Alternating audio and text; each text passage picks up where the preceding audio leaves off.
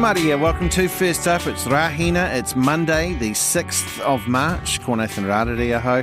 On the program this morning, LA radio legend Dick Helton with news from the United States.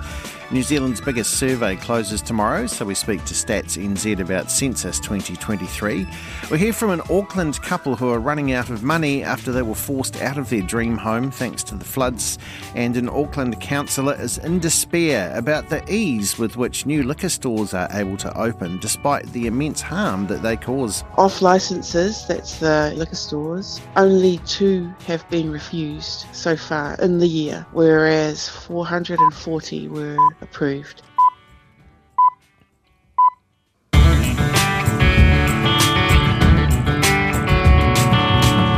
Kia ora everyone, welcome to First Up. Nathan Rarere here, and we begin the week in North America with our correspondent Dick Helton, who's with me now in Los Angeles. Kia ora, Dick, how are you? I'm very well, uh, Nathan. How are you today? Very good, thank you, sir. So tell me this: uh, former President Donald Trump, there he was addressing everyone at the uh, the CPAC, which is the Conservative Political Action Conference over the weekend. What was the reaction from his uh, the former party that loved him so? They still love him so. I think that's the way to uh, put it this morning. Um, a lot of the people who have uh, still stayed with CPAC, however, are longtime Trump supporters. Uh, in fact, many people on this side uh, call it uh, TPAC now, the Trump Political Action Committee. So I think that the fact that uh, some of the uh, candidates that may uh, finally get into the race for the Republican nomination, the fact they were not there, uh, speaks to the fact that they didn't feel they would get a very warm reception uh, to begin with. So the fact that Trump still has that wing of the party, it's very strong for him. There's no question about that. Uh, he continues to lead in the polls over here when it comes to the nomination. But let's not forget, we're a long way uh, from any ballots being cast uh, for uh, a primary or a caucus or anything like that here. We're a, basically a year away. Hmm. Just thinking here, with, with him pushing forwards like this, um, and and him also, you know, being so popular now. Will will the Republican Party? Do you feel that they will be pushed into having to nominate him? Well, there are many people who believe that is the case. Let's be very uh, specific about this. Donald Trump continues to have a very strong hold on the Republican Party. Now, there are leaders within the party right now who wish that was not the case. And they're looking for another candidate because they believe that Trump carries a lot of baggage with him uh, because of things that happened during the uh, the uh, his term uh, you know, from 2016 to 2020. Uh, they feel that uh, they would have a better chance, perhaps, of going a different direction. Ron DeSantis, for example, the governor of Florida, who has yet to announce.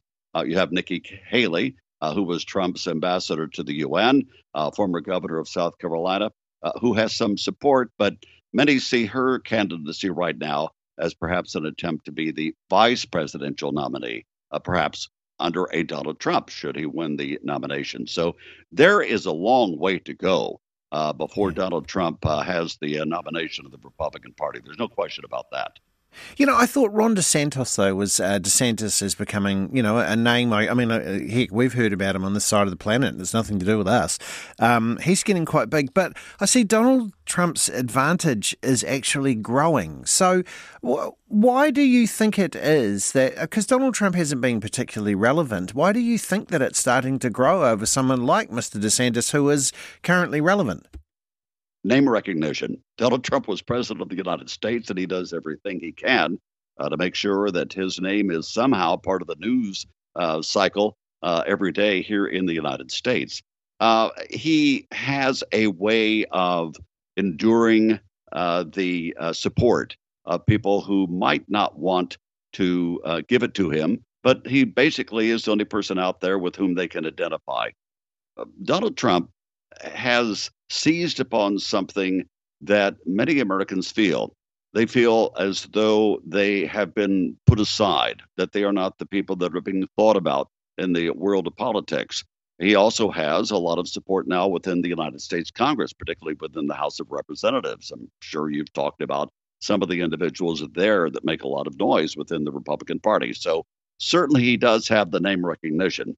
But let's not forget, uh, you know, in uh, when Barack Obama, for example, in 2008 became the nominee, Hillary Clinton was going to be the nominee until she wasn't. Hmm. Uh, in 2016, Rudy Giuliani was going to be the nominee until he wasn't. So there's a long way to go over here. Right. It's uh, going to be some cold uh, few weeks uh, in the West Coast, I believe, still. And I've seen plenty of snow there uh, for California. What's the latest yet for that cold burst for the West Coast? Well, the cold burst uh, brought a lot of snow. If you just drive an hour east of where I am right now, and I'm pretty close to the uh, seashore here in the LA area, but if you go an hour east, there is snow that is up to the rooftops in some of the mountain areas. Uh, it was an unprecedented snowfall three, four, five meters of snow in some areas. Uh, people would uh, try to open their front door, and the snow was all the way up to the roof. They couldn't get out. And for many uh, people, that is still the case. They have not been rescued yet because it has been such an unbelievable uh, effort on the part of the um, rescuers, if you will, uh, in those areas, whether it's the California Highway Patrol, the Sheriff's Department, or others just trying to get to some of these people, trying to get the roads open. It's uh, it was rather remarkable the amount of snow that we had, and unfortunately, uh, there is another round of rain and or snow that it's headed our way over the next few days. Could exacerbate the problem even more. Oh my goodness! And uh, finally, IndyCar season gets underway. We love that because there's a couple of Kiwis involved. Uh, have Have you noticed them? Have you heard of them? Oh, of course I do. This is this is like um, Christmas in March for me when the IndyCar season starts. Uh, I've been a longtime fan of um, of uh, all the drivers. I've been going to uh, IndyCar races uh, for basically most of my life. I grew up not far from the uh, Indy 500 track uh, in Indianapolis. Scott Dixon, Scott McLaughlin, they're in the race today in um, St. Petersburg, Florida. That race will get underway in about 50 minutes from now. Um, uh, Scott uh, McLaughlin, of course, won that race last year, his first IndyCar win. Uh, he uh, outqualified uh, Scott Dixon by a couple of spots in the race going uh, today. And it's a street race. So uh, where you qualify and uh, the closer you are to the front of the pack when you get underway on a street race, the better off you are. Dick, thank you very much, sir. It's been wonderful to have you here. Here he is, Dick Helton, out of Los Angeles, if we hear it first up. Well, an international agreement aiming to protect the world's oceans has been reached after negotiations lasting more than 10 years. The High Seas Treaty is being hailed as a significant step by climate campaigners. The BBC's Esme Stallard has this report. The high seas are home to most of the world's marine life, some 2 million species which provide food, jobs, and medicines needed for human survival. After two straight days of negotiations, countries have agreed for the first time to work together to protect these ocean regions. The ship has reached the shore. We will formally adopt the text uh, in all six official languages of the United Nations. The world's international waters, or high seas, aren't controlled by any nation. Until now, all countries had a right to fish, ship, and research in these areas. But it's left the animals and plants living there vulnerable. 10% of monitored species are at risk of extinction. I think that this treaty that will lay the groundwork for creating 30% of the ocean into marine sanctuaries that cannot be fished in is so important. We have to save these creatures. Talks were deadlocked for years, mostly over how genetic material from plants and animals found in the high seas should be shared between nations. Several important drugs, including treatments for COVID, HIV, and cancer, were developed from marine life, the potential for profit is huge. Now, richer nations have promised to give a share of the proceeds from any products developed from the deep ocean to developing countries. The problem they still face is working out the value of the deep seas. It's a little bit hard to even wrap our heads around how big and how distant these areas are. So if you imagine like um, a, a, a big high definition widescreen TV, um, and if only like three or four of the pixels on that giant screen are working that's kind of our knowledge of the deep ocean like it's we don't know so much of what's going on an agreement might have been reached but that is just the first step Before it enters into force, 60 countries need to sign the treaty and incorporate it into their national legislation. It is hoped this will be finished within a few years. That was Esme Stallard reporting from the UN in New York. Quarter past five. we go to Europe now. With me in Germany is our correspondent, Nita Blake Persen. Morena, Nita. Kia ora, Nathan. Hey, we're all a week on from that train crash there in, in Greece, which claimed 57 lives. There's, there's been clashes outside Parliament, uh, also an apology from the Prime Minister. Tell us the latest from there. Well, Greece's Prime Minister Kyriakos Mitsotakis has asked for forgiveness along with that apology from the families of the 57 people who've died so far from the crash. There are still dozens of others in hospital. He, uh, he put a Facebook post out that said, In the Greece of 2023, two trains heading in different directions cannot run on the same line and no one noticed. And that message came after days of protests. As you mentioned, there's been, you know, clashes. Thousands of people have turned out across the country, many of them protesting what they say are government you know, a lax government safety standards and ongoing neglect of the rail system and actually blaming the government for the crash. Officials have been attributing it to human error, and there was an audio recording which was released in the past few days which seems to show a train driver being told to ignore a red light, and a station manager has been charged. But much of this public backlash is kind of saying this guy is a, a scapegoat, the station manager, and Greece's whole rail system has problems. And one of the lawyers representing some survivors and family of the victims already says he intends to take legal action against several current and former government officials over this disaster. Yeah, it's a sad outcome, isn't it? Uh, what's happened there. Speaking of legal action, why is the Dutch government being sued by some airlines? Well, basically, the airlines are not happy about plans to cut the number of flights operating from Amsterdam Schiphol Airport. The uh, the government wants to reduce annual flights from 500,000 to 440,000. The government says it's trying to find a balance between the economic benefits of a large airport, and this is the third largest in Europe, and a healthy living environment. But five airlines are very unimpressed. That's KLM, EasyJet, Delta, TUI, and Corendon, uh, because they believe those plans are in breach of EU and international law. And they say they're confident they can reduce noise and carbon emissions while keeping these flights going. They so far have the backing of the International Air Transport Association, who've taken up a separate challenge. They think there's been no meaningful consultation with the industry about these plans. Um, and yeah, just to put it in context, aviation makes up about 2.4% of global greenhouse gas emissions. And just uh, last week, scientists at the Royal Society warned that climate friendly flying uh, remains pretty much out of reach at this stage, as there are currently no clear alternatives to jet fuel. So, not quite um, clear how they'll manage it another way, but that's where things are at there. All right. Uh, tell me about this. Germany's Olaf Scholz has met President Biden for talks at the White House. I mean, I know you weren't there. Obviously, you were busy, but um, sure, sure, Ukraine war that'll be top of the agenda, would it? I think there was no other topic that even got a look in. As you say, I wasn't there, but I think that was probably P1. Um, this was Scholz's first trip to Washington after Russia's invasion of Ukraine.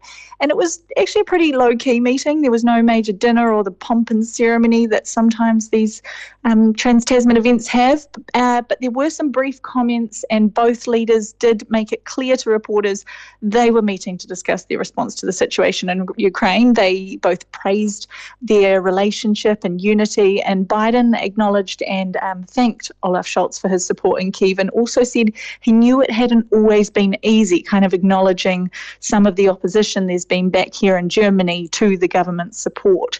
And both countries are really determined right now to put up this united front um, amid concerns that China may become involved in this Ukraine conflict by supplying Russia with weapons the US, and there hasn't really been much evidence put up by them about those claims, and China has denied them. But that's kind of the backdrop that Germany and US are um, kind of trying to present this united front against. Now, Nita, I should have mentioned this earlier on with the Schiphol story there about the airport, but one of the big parts of air travel in the world is buying the Toblerone at the airport. Tell me about this the iconic airport chocolate Toblerone facing a packaging redesign. What? Shock, shock, yes. Yes. No more Matterhorn on the yellow packets.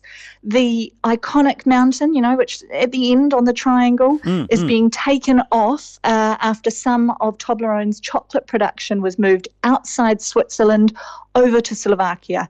And this is because the Swiss have these strict marketing restrictions around the use of any Swiss iconography. Um, it's actually called Swissness le- legislation. Wow, try Swissness. saying that five times.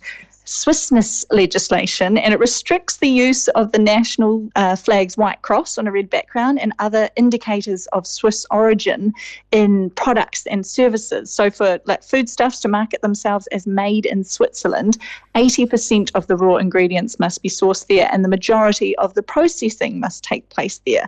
So, because they're heading elsewhere, Toblerone now have to use a more generic mountain. Apparently, it will still have the same triangular aesthetic, um, but it will now have to say established in Switzerland rather than made in Switzerland, and no more Matterhorn. No comment, though, on the uh, bar size or recipe. So, hopefully, those things remain the same. Yeah, I was just having. I've just Googled Slovakian landmarks to see if there's anything else. We've got Bra- Bratislava Castle.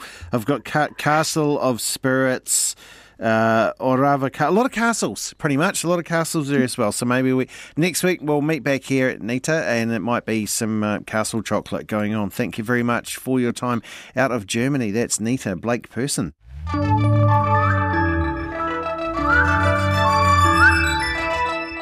So many interesting uh, Toblerone flavours around now. You always get excited when you see them in the airport. It is 21 minutes past five. You're listening to Nathan Rarere here at First Up on RNZ National. So, um, only a day to go to fill out your, uh, your census form. Uh, we will be speaking to Stats NZ about that. And also, Glenn Forsyth is with us soon as we have a look at the weekend and fruit and veggies. There they are standing in the That's the music that means that the Minister of Fruit and Veggies is walking towards the ring. He is Glenn Forsyth. Morena, Glenn, how are you? Morning, Sue. Very well. Yourself? I'm pretty good. Tell me about, um, you've been um, talking to the good folk at Macintosh Orchards. Tell us about Macintosh Orchards around since the 80s. Oh, yeah. Like one of our most fulfilling parts of this show with you, Nate, is talking about our growers, both big and small. And not sure if you've tried some of those beautiful large yellow flesh peaches, IP variety plus plus they were. But they're from Macintosh Orchard in Alexandra. Now, the orchard dates back to when you say the 80s, 1881. Now, in those days, the land was uh, balloted out into 10 acre blocks. Stuart Macintosh's great grandfather, James Muir, who was an old coal miner and stonemason at the time, he won the ballot and built the original old buildings that still partly stand today in Macintosh Road in Alexandra, Central Otago. Now, fast forward to today, Stuart and Sharon continued to expand the orchard with daughters Karen, Sarah, and son Wayne, a true family business, 12 months of hard work and four months of fruit harvest, finishing end of March. So their orchard has grown to 64 hectares and they grow all the summer fruit goodies. And their best lines for the home straight now include nectarines, peaches, and peacherines. So ask for them by name, but you'll generally have more success finding them at leading independent greengrocer stores. Look out for the family brand, as the Macintosh pride themselves on big, tasty, quality Central Otago summer fruit, and it's wonderful having these these little growers still, you know, in existence, p- punting away and doing their thing. They're great big peaches. I mean, it seemed like Val Adams would have to come and throw it for me to get it that far. They're huge. Uh, tell me about Very sweet. huge. Tell me about sweet corn too. That's pretty good at the moment. Yeah, it would be fair to say prices of fresh produce will be up for February. However, more of a worry is March, the month we are in now, as walking around the markets this morning, there is very few vegetables in oversupply. Sweet corn, now they will run out soon, so definitely make the most of it this week. And the great thing about potatoes and carrots is we have different sizes available for different uses and recipes. Like in potatoes, there is a good range of large brushed ones or the smaller sized gourmet perla potatoes. And on carrots, new season table ones that they call them in the market, or the cute and sweet Better Bites variety. Courgettes, they're in season. And some good news this morning good supplies of broccoli, would you believe, with greens in short supply, a chance to be creative with broccoli. Slice off the very bottom, but then slice up the, the whole stem. We've talked about this like beans and put them in the stir fry. They are sweet, tasty, a great cost saving and substitute for beans currently. And you're not throwing, you know, any vegetable matter down the sink or in the trash can. Shanghai bok choy also in kind supply, and these cute little things make up a, you know, make a top addition in the stir fry too you know, towards the end of cooking one. So yeah, give that a go this week. But nice to see a green in good supply. Yeah, I'm in favour of the uh, the broccoli stalk too. Can tell you that. Hey, um, It also is, yeah. mandarins, navel navel oranges around at the moment too.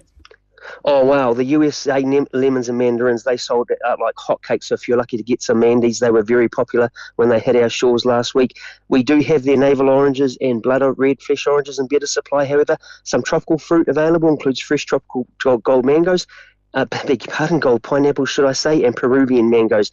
New season apples and pears They are starting to fill up the supply chain pretty swiftly now. Now we are lucky. Central Otago missed the way, uh, the worst of the recent weather events as their golden peaches are coming through. Now they're magic. Hope you got to try some of the jumbo-sized feijoas as well that you said looked like hand grenades. That was hilarious. And the fresh figs at the market continuing to impress. Though not grown in large quantities in New Zealand, there is a ready response to them on the market. Now one of the quickest and easiest ways to enjoy these gems is by removing the stem and taking a bite right out of the raw fig. Top five health benefits is promoting digestive health, rich in antioxidants, and may support healthy blood pressure, bone health, and improve diet quality on the figs there, Nate. Beautiful. There we are. There's nothing more you could ask for. That's all your fruit. That's all your veggies. That's all you need. It's Glenn Forsyth, the minister. Sing your roll up, roll up, all a penny a piece.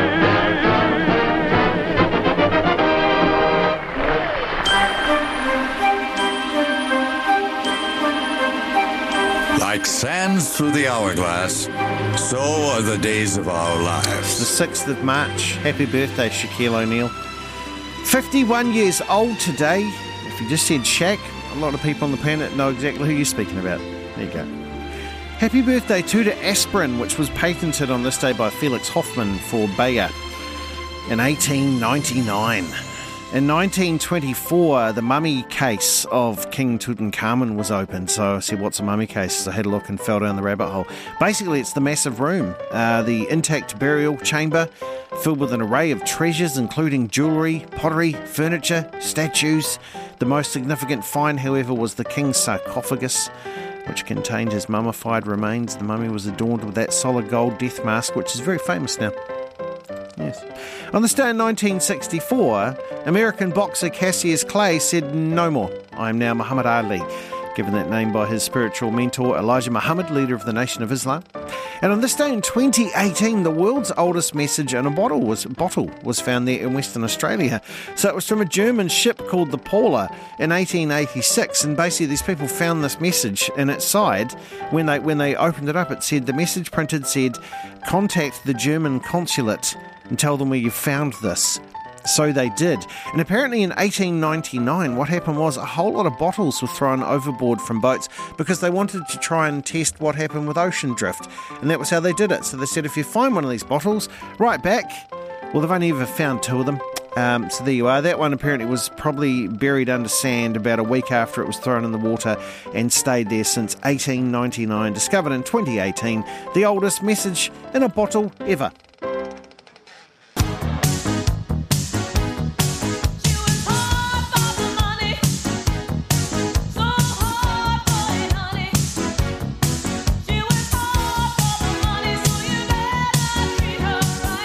From the business team, it's Anan Zaki. Kia ora, how are you?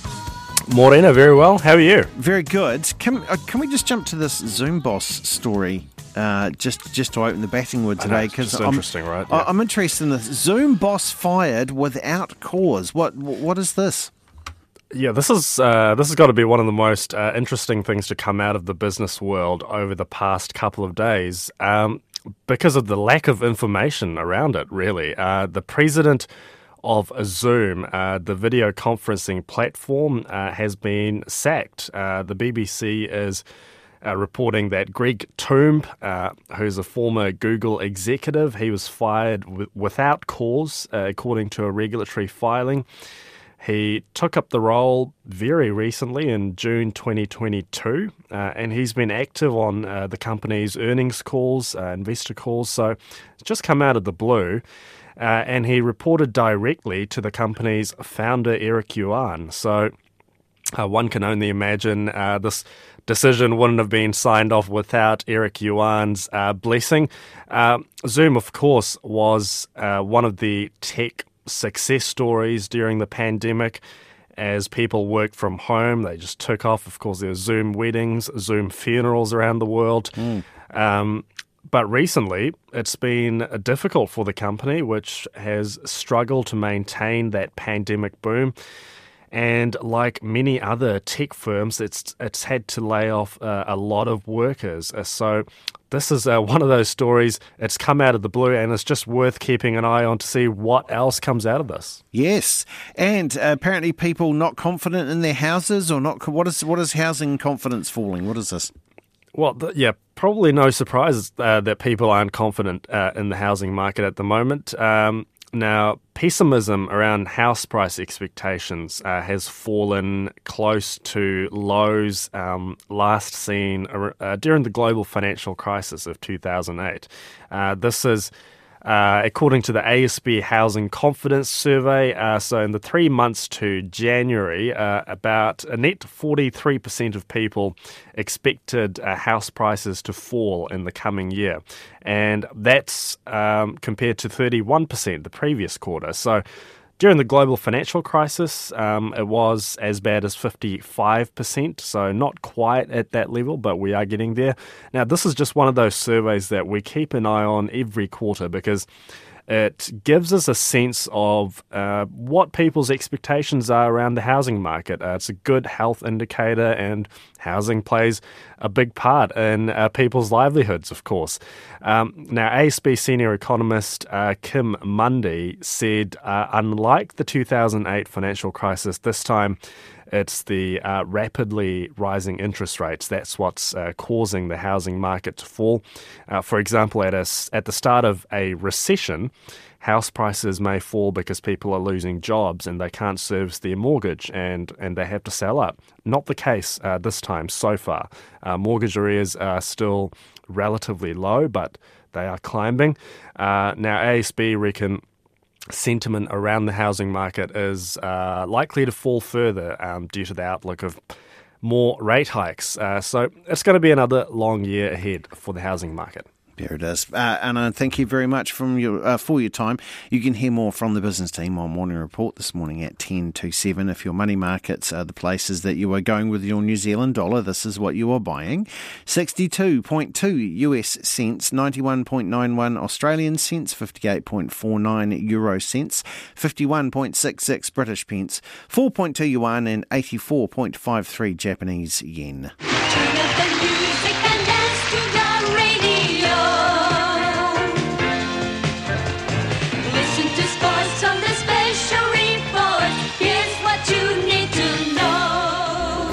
Been locked in the sports department all weekend. We're nearly ready to let him out, but not until the end of today because there's still sevens on. It is Joe Porter in the RNZ Sports Department. Kia ora, how are you? Morena, good, thank you. Lots and lots to look at. Should we have a look at God the Breakers last night? A, a yay boo weekend, I put it down as. started okay. Started fantastic, yeah. going to Sydney against the defending champions in their own backyard and, and, managing to take a pretty convincing win, just far too good in that first game. Heading back to Auckland with a chance to go two up in the best of five series and Unfortunately, at a sold out Spark Arena, they couldn't get it done. They lost 81 74, and not only that, but the Sydney Kings were undermanned, missing their MVP. So, yeah, not the best night for the Breakers. Perhaps nerves in front of their home fans and all the rest of it. I don't know, it's been a long run for them, got the best of them. But of course, the series is now tied 1 all, heads back to Sydney for game three on Friday. So, yeah, the grand final series all on in the NBL. And look, both teams having a win in the first two games, you'd have to imagine it's going to be pretty competitive from now on. Yeah, I think that uh, that does at least mean that there's another game at Spark in the final series, so, so that's yeah. good. Uh, what about where do you want to go next? Super Rugby? Have a look at that. Yeah, Super Rugby. I mean, what do you make of the weekend's results? They were probably fairly predictable. The Blues will be the most disappointed, I would imagine. That was uh, the one that wasn't. I, I didn't predict yeah, that one. Yeah, uh, the Brumbies have consistently been the best Aussie team the last few years, haven't they? They yeah. play that style of rugby that teams that like to play with the ball can struggle against at times. They weren't in their fortress in Canberra, and so it was Melbourne. It was hot. I would have thought they would have suited the Blues, but two early yellow cards was really the undoing of yeah. of the Blues yesterday evening over over the ditch. Uh, so yeah, um, look, disappointing for them. They they really do consider themselves genuine title contenders. Their All Blacks would really like to win a Super title. They hate the bragging rights the Crusaders have among that group when they go away together as All Blacks. But uh, yeah, look, if they are going to drop games like that, they may not get there. But hey, the Crusaders lost their first one too. It's early days in the season, so you can't really judge too much too early on, I don't think. No. Uh, and uh, opening round for the Rugby League. Yeah, well, the Warriors had a great one. Unfortunately, it was in front of an almost empty stadium in Wellington. Uh, I wonder why that one wasn't at Mount Smart. Perhaps there was a clash. I'm not sure, but either way, yeah, great I mean, I one know for that the was, Warriors. Yeah, I mean, I know that was what Newcastle's home game. So good on them Oh, at least well, okay, for, for stepping up to do that. Because remember the whole oh, we're all grateful to the Warriors. Good Yeah. on you blokes for stepping up. We'll support you. And then when it's it's it's like what was it called, chicken licking or whatever it was, Henny Penny. Who wants to have a home game? No, not Yeah. us. But the Newcastle Knights at least let them uh, do it. But There yeah, dis- I think disappointing too because you do see a lot of uh, a lot of jerseys around in Wellington. Where yeah, it was disappointing, but the, the team will be pleased with the result. And look, you know, they've made Yeah. uh, seven seven changes, I think, to the starting team from the end of last year. Off-season signings, new coach. Um, some of the big names dropped to the bench for that first game, but they played really well. They looked solid. Uh, yeah, promising signs from the Warriors. Yeah, won't say anything more than that. no, no, no. Look, look. Let's do that. And we'll do, well, I mean, look, look. Um, they, I think, I think mid-table is a good result for them this year Yeah. to get to uh, Yeah. on the on the stepping stone to uh, being in the finals. There, well, you know, I mean, I mean the the semis and the finals, finals in a couple of years' time. But the top eight this year is a is a wonderful finish for them. Thank Oh, you very much. Joe. There you are. Joe Porter with us, of course, uh, the sports department with you across the day. Well, more than 2,700 homes in Auckland have been red or yellow stickered thanks to record breaking floods this year. But some owners who were given white placards by council say that that is not necessarily a clean chit. West Auckland resident Simon Urban is one of those. He's living in a rental unit while remedial work is underway at his white stickered property. Since he's back, uh, no, sorry, since he's in a property that, according to the council, doesn't have structural damage, I asked him if he could, you know, feel like maybe he could just move back in soon. Certainly not. The floodwaters were knee height through the inside of our house. Wow. They've had to rip out the kitchen laundry, all the flooring, all the walls. The contamination and the smell is unbearable, even with as much cleaning as we've done. It's certainly not safe to live in. I'm sure there's probably mold and other contaminants that we can't even see. Hmm. Yeah, we've had to make the move to temporary accommodation, but for how long that's for is anybody's guess. We can't really get any timelines on repairs or, or what's going to happen. It's all very, very unknown They- for a lot of people, I guess. So they haven't given you any idea of when you can expect to move back in, or is it very much a how long's a piece of string situation? It's definitely how long is a piece of string situation. I've heard estimates anywhere from six to 18 months, but I know from experience last time, because we did flood 18 months ago and had Yeah. just finished repairing everything and putting in a new kitchen and redoing everything how we liked it. It definitely took quite a while with supply chains and building material shortages and things. So, I mean, I'd expect it probably wouldn't be a year before everything's back to usable. So you know you're describing that, that flood from 18 months ago that went through there as well. So when did you buy the, the property, and did anyone tell you before that there'd been any kind of flood water that had come through, or was that uh, was it something that you'd even thought to ask? We definitely did our. So we bought about four and a half in 2018, yeah, about four and a half years ago. Hmm. We were aware that it was a um, like a floodplain, like a overflow area. Hmm. We talked to some neighbours. We did our own research and looked at the topography of the park and the area and how much would have to flood before it would get into our place. And from what we found, it was a very very minimal risk perhaps a once in a hundred year type event. Maybe it might happen once while we're living there, but we certainly didn't expect six times in 18 months for, for it to come through our section. So, yeah, I think the, the council are definitely underestimating the the frequency of these types of events when you're living in floodplains. Um, Absolutely. and our area is, is zoned for terraced housing and apartments, so they're whacking up great big apartment buildings on the sites of you know where a single family home was. So there's down the road there's one that's got 36 apartments in it that was once a single family home. So I'm sure that's having some sort of impact on where the water's going and, and the drainage and, and it's a definitely um, a rapidly changing neighbourhood. Yeah. So, I mean, hearing this, do you think when you look at it, it's like our house should be a, a red or a yellow sticker? To be honest, I think the the inspections were pretty minimal. it happened on a day when we'd just popped out for half an hour for lunch, and when we came back, there was a sticker whacked on the window, and and that was that. We didn't really, they didn't go inside the house, they didn't look at the garage, which does have quite significant structural damage. It was, I think, probably too quick of a process. I know of other families who had similar flood levels through their houses, and they they've got yellow stickers on their properties. So we didn't get a lot of feedback or explanation about what that really meant for us. So yeah, the the communication from the council and stuff has been pretty much zero the whole time. Are they easy to get hold of now? Then, like for you to be able to uh, update information for yourself? Uh, not in my experience, and same with the insurance company. They they were pretty good in the first week, and we haven't managed to get through to them for about three weeks now. So we're currently paying rent and a mortgage, and rates and all the other expenses that come with with that.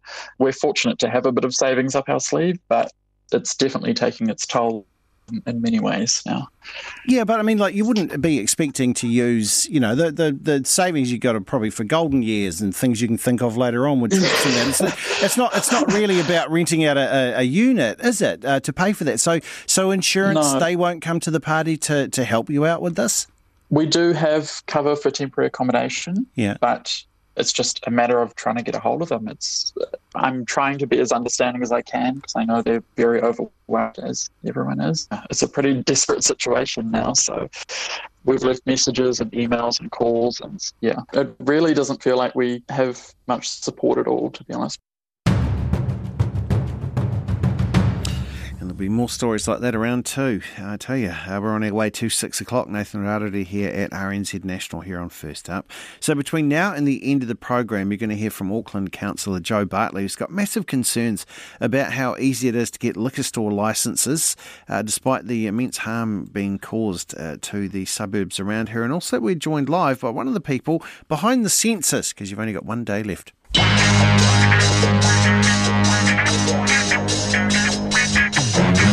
All right, let's find out what's happening on Morning Report this morning with Guyon. How are you, sir? Kia ora, good morning. How's things with you? I'm very good.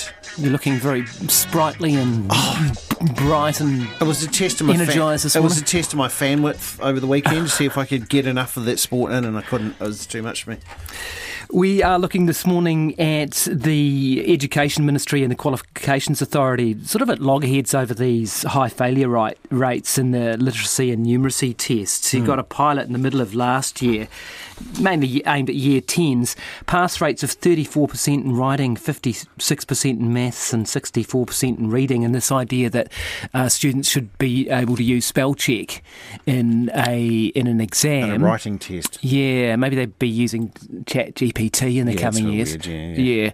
Um, so uh, we're going to speak to the Education Minister Jan Tinetti about that, and yes. uh, Erica Stanford from the National Party. She's um, been gathering some of this information in OIA requests as has our own John Gerritsen. So we'll be speaking to him in terms of what he's found out. Mm. It's always an interesting one that in terms of what techniques and what strategies we're using. So we'll get stuck into that. Another interesting story in Morning Report this morning this idea of drug testing for drivers. Yes. Haven't been able to get the, um, the right equipment. The police haven't got a, a, a proper um, device that they can use. And so that policy, which was supposed to come in this year, won't be doing. They won't be doing the roadside tres- testing. The AA is concerned about that. So we'll speak to them. And story you might be interested in too Cameron Brown's 50 year old triathlete who has got seventh in the triathlon Ironman. Oh, just sit down, learn about the couch. What are you doing? Seven hours 50. something at 50 years old. Oh. So, sort of our vintage. Yeah. And um, yeah, so, you know, r- running a marathon after doing a, um, you know, what is it, 180 on the bike and 4K in the water. You yeah. get off that and, and do your, and do your uh, marathon. And what do they still do? Still, Going from the cycle to the run is always the great fun bit. Yeah, so we'll be we'll be talking to him actually, fifty year old uh, oh Iron Man. Always um, done well. Cheers, Guy. Well, yeah. thank you very much. Nice one. There. Uh, well, hey, New Zealand's biggest survey is underway as we speak. Uh, you just know about this. You've got one day left to fill out your 2023 census forms. Now, following on from the low response in the 2018 online census, this year Stats NZ's giving people additional avenues to complete the forms. Deputy Chief Executive Census and Collections Operations, Simon Mason, joins us now. Simon, thank you very much for this. How are you tracking um, as far, you know, when you compare it, I guess, to the low responses from from 2018. Do you know, are we better this time round? Oh, morning, uh, Nathan. Uh, Look, uh, big fan of your show. My wife uh, loves waking up next to you in the mornings. Brilliant. Um, in terms of response rate, look, uh, as the team have informed me last night that we just ticked over a million pre-responses to census. Um, as of about 9:45 last night, which is which is good. Um, we'd like to have probably seen uh, a bit more, and Census Day is tomorrow, so um, uh, still plenty of time for people to do their censuses, um, and there'll be time after after that to su- submit it. Okay, right. So if you haven't filled it out by the end of tomorrow, it's you're not going to jail or anything. No, no, no. We'll um, we'll send some people out um, to those addresses that we haven't received anything from um, to see if we can help out in, in any way. And people, if they don't have the materials that they need, can ring us on 0800 Census to get a hold of any forms that they may want, or even ask us any questions around how to complete the census. What have, have you heard from some people? Because apparently some people got delivered two census forms. Why, why do they get two forms? They did. We're, um, we're, we're trying to be really helpful this time around because we didn't do a, a, great job of enabling people with the paper that they needed last time. So this time around, um, about 1.5 million people um, received an additional um, bit of paper, uh, an additional code to help them fill in the census. So um, so, so, so they should have all the materials that they uh, need in order to do that. Oh, okay. Now, obviously, I mean, Cyclone Gabrielle uh, arrives here at a time where a lot of people are dealing with with some huge stuff in their life right now. How has the, the cyclone affected the, the census and your ability to get them out there, and then also to, I guess, to collect these because some of these houses just don't exist anymore?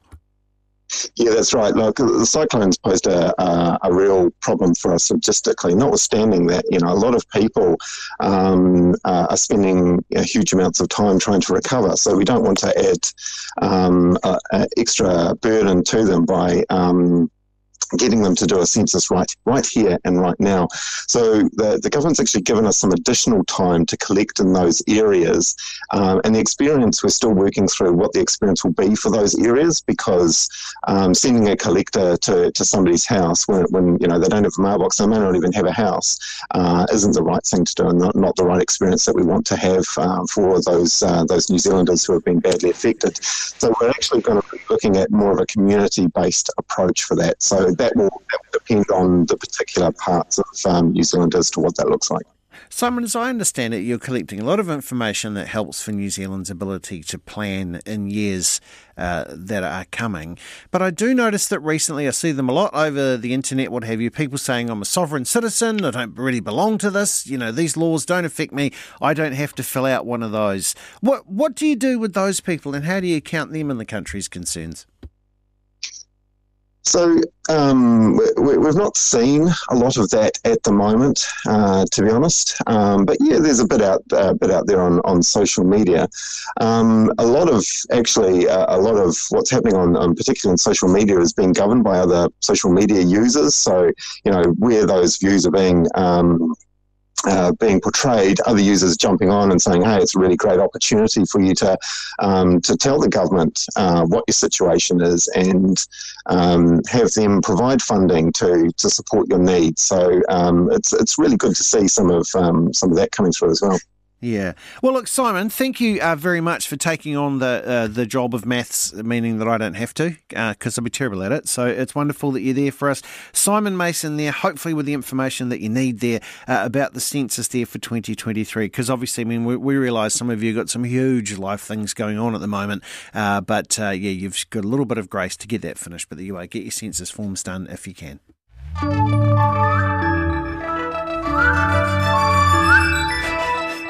I sent mine in early last week, and then I had that bit in my head thinking, oh, better not die between now and then because it'll bugger up the survey.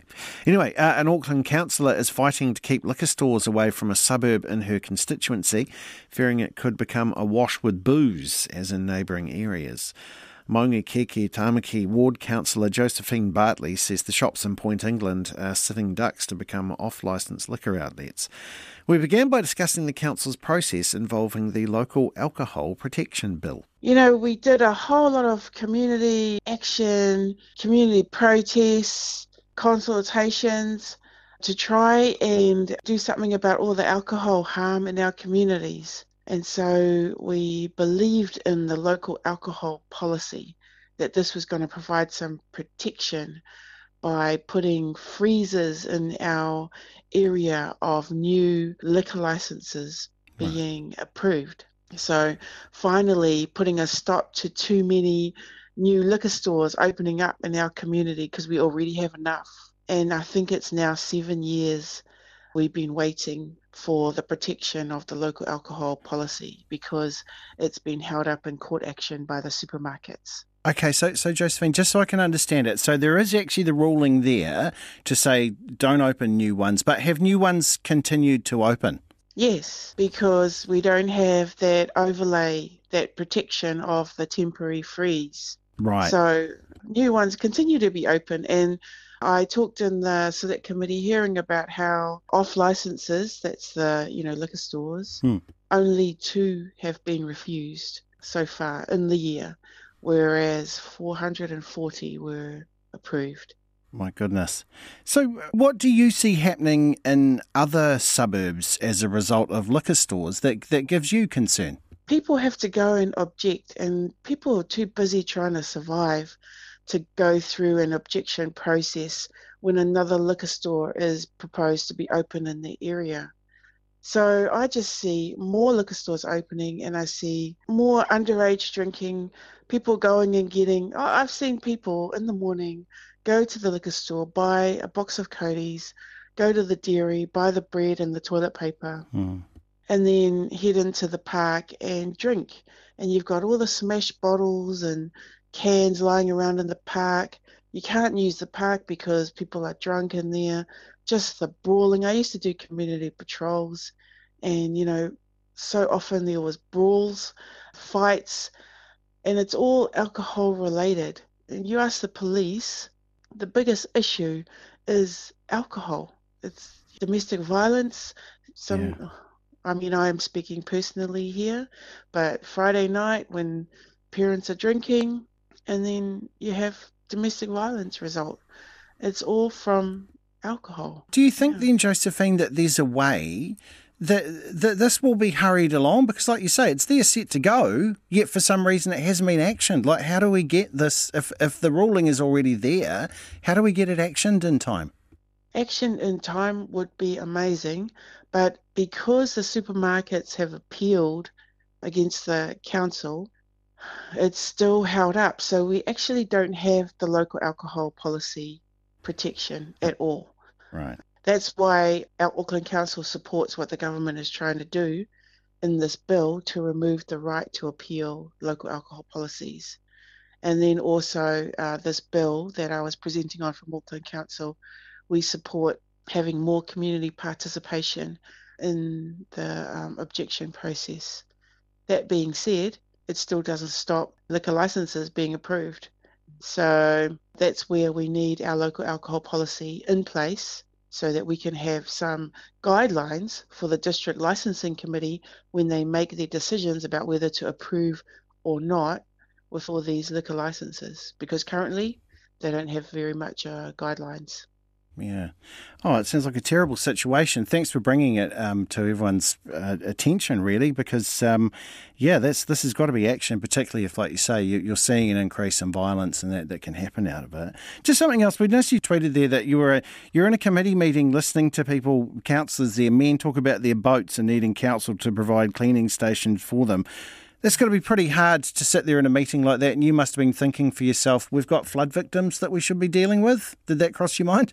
I was emailing MP's offices, MESD Regional Commissioner to try and get a home for uh, one particular family, a family of eight that uh, have to live in their van when they can't all fit in their relatives' homes. Hmm. So they're sleeping in their van. And yeah, I just was really struggling to to make the connection like this is the problem.